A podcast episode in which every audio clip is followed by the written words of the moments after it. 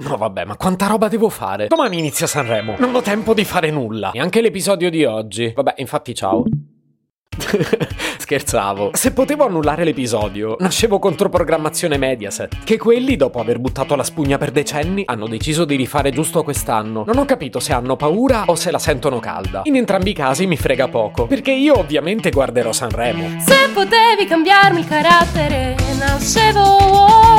Si chiama Marcello Forcina, dice quello che pensa, pensa poco a quello che dice, ma quando c'è da parlare gli bastano 4 minuti e 37 e un Campari Spritz.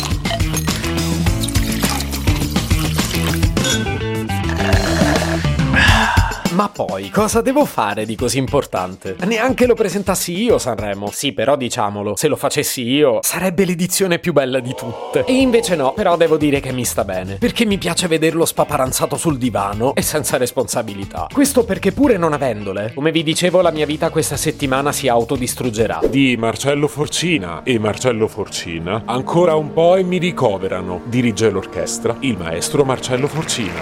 Canta Marcello Forcina.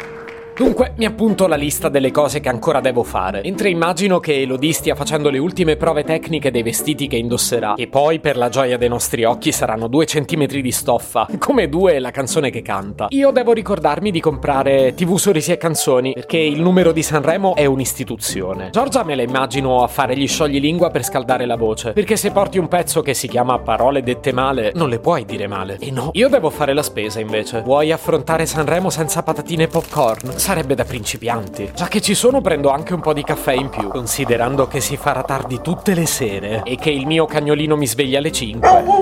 Mi aspetta un'impresa sovrumana. Al contrario, visti i precedenti, suggerirei ad Anna Oxa e pure a Chiara Iezzi di investire in camomilla, che poi io voglio bene entrambe. E dovevo dirlo prima che mi arrivi una denuncia. Tanto già lo so che Furore di Paola e Chiara sarà la più ascoltata sul mio Spotify, ma tipo da qua all'estate e oltre. La canzone di Tananai si chiama Tango. Ecco, lui me lo immagino a ripassare le regole del Fanta Sanremo per vincerlo. Tra l'altro hanno previsto 100 punti se Tananai si classifica ultimo e più infinito se ultimo si classifica Tananai. Vabbè, questa è genialità. Io invece devo preparare le pagelle per votare la finale e di sicuro farò il gruppo d'ascolto. E questo significa pure che devo cucinare. Altre cose da aggiungere alla lista della spesa. I cugini di campagna li vedo a sistemare scarpe nella stanza d'albergo. Rigorosamente zeppa e paillette. Io no, le paillette non le uso, ma forse un po' di glitter negli episodi del podcast che incido questa settimana ce lo metto. Tra l'altro, curiosità a mille per il pezzo che per loro ha scritto la rappresentante di lista.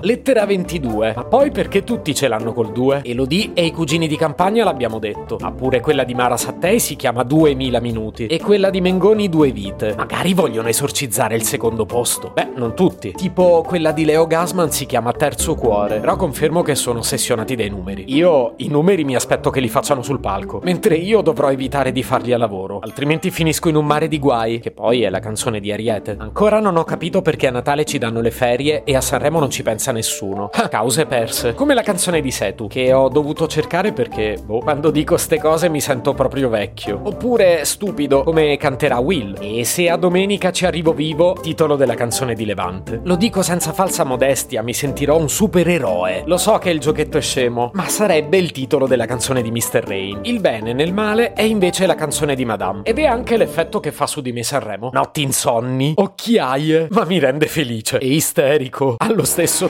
Così ho pensato, meno male che dura 5 giorni. Se sto già così e non è ancora iniziato, immaginate come mi ridurrei dopo un mese di Sanremo. Perché sono più in ansia di Amadeus? Se potevi cambiarmi il carattere, nascevo Ward.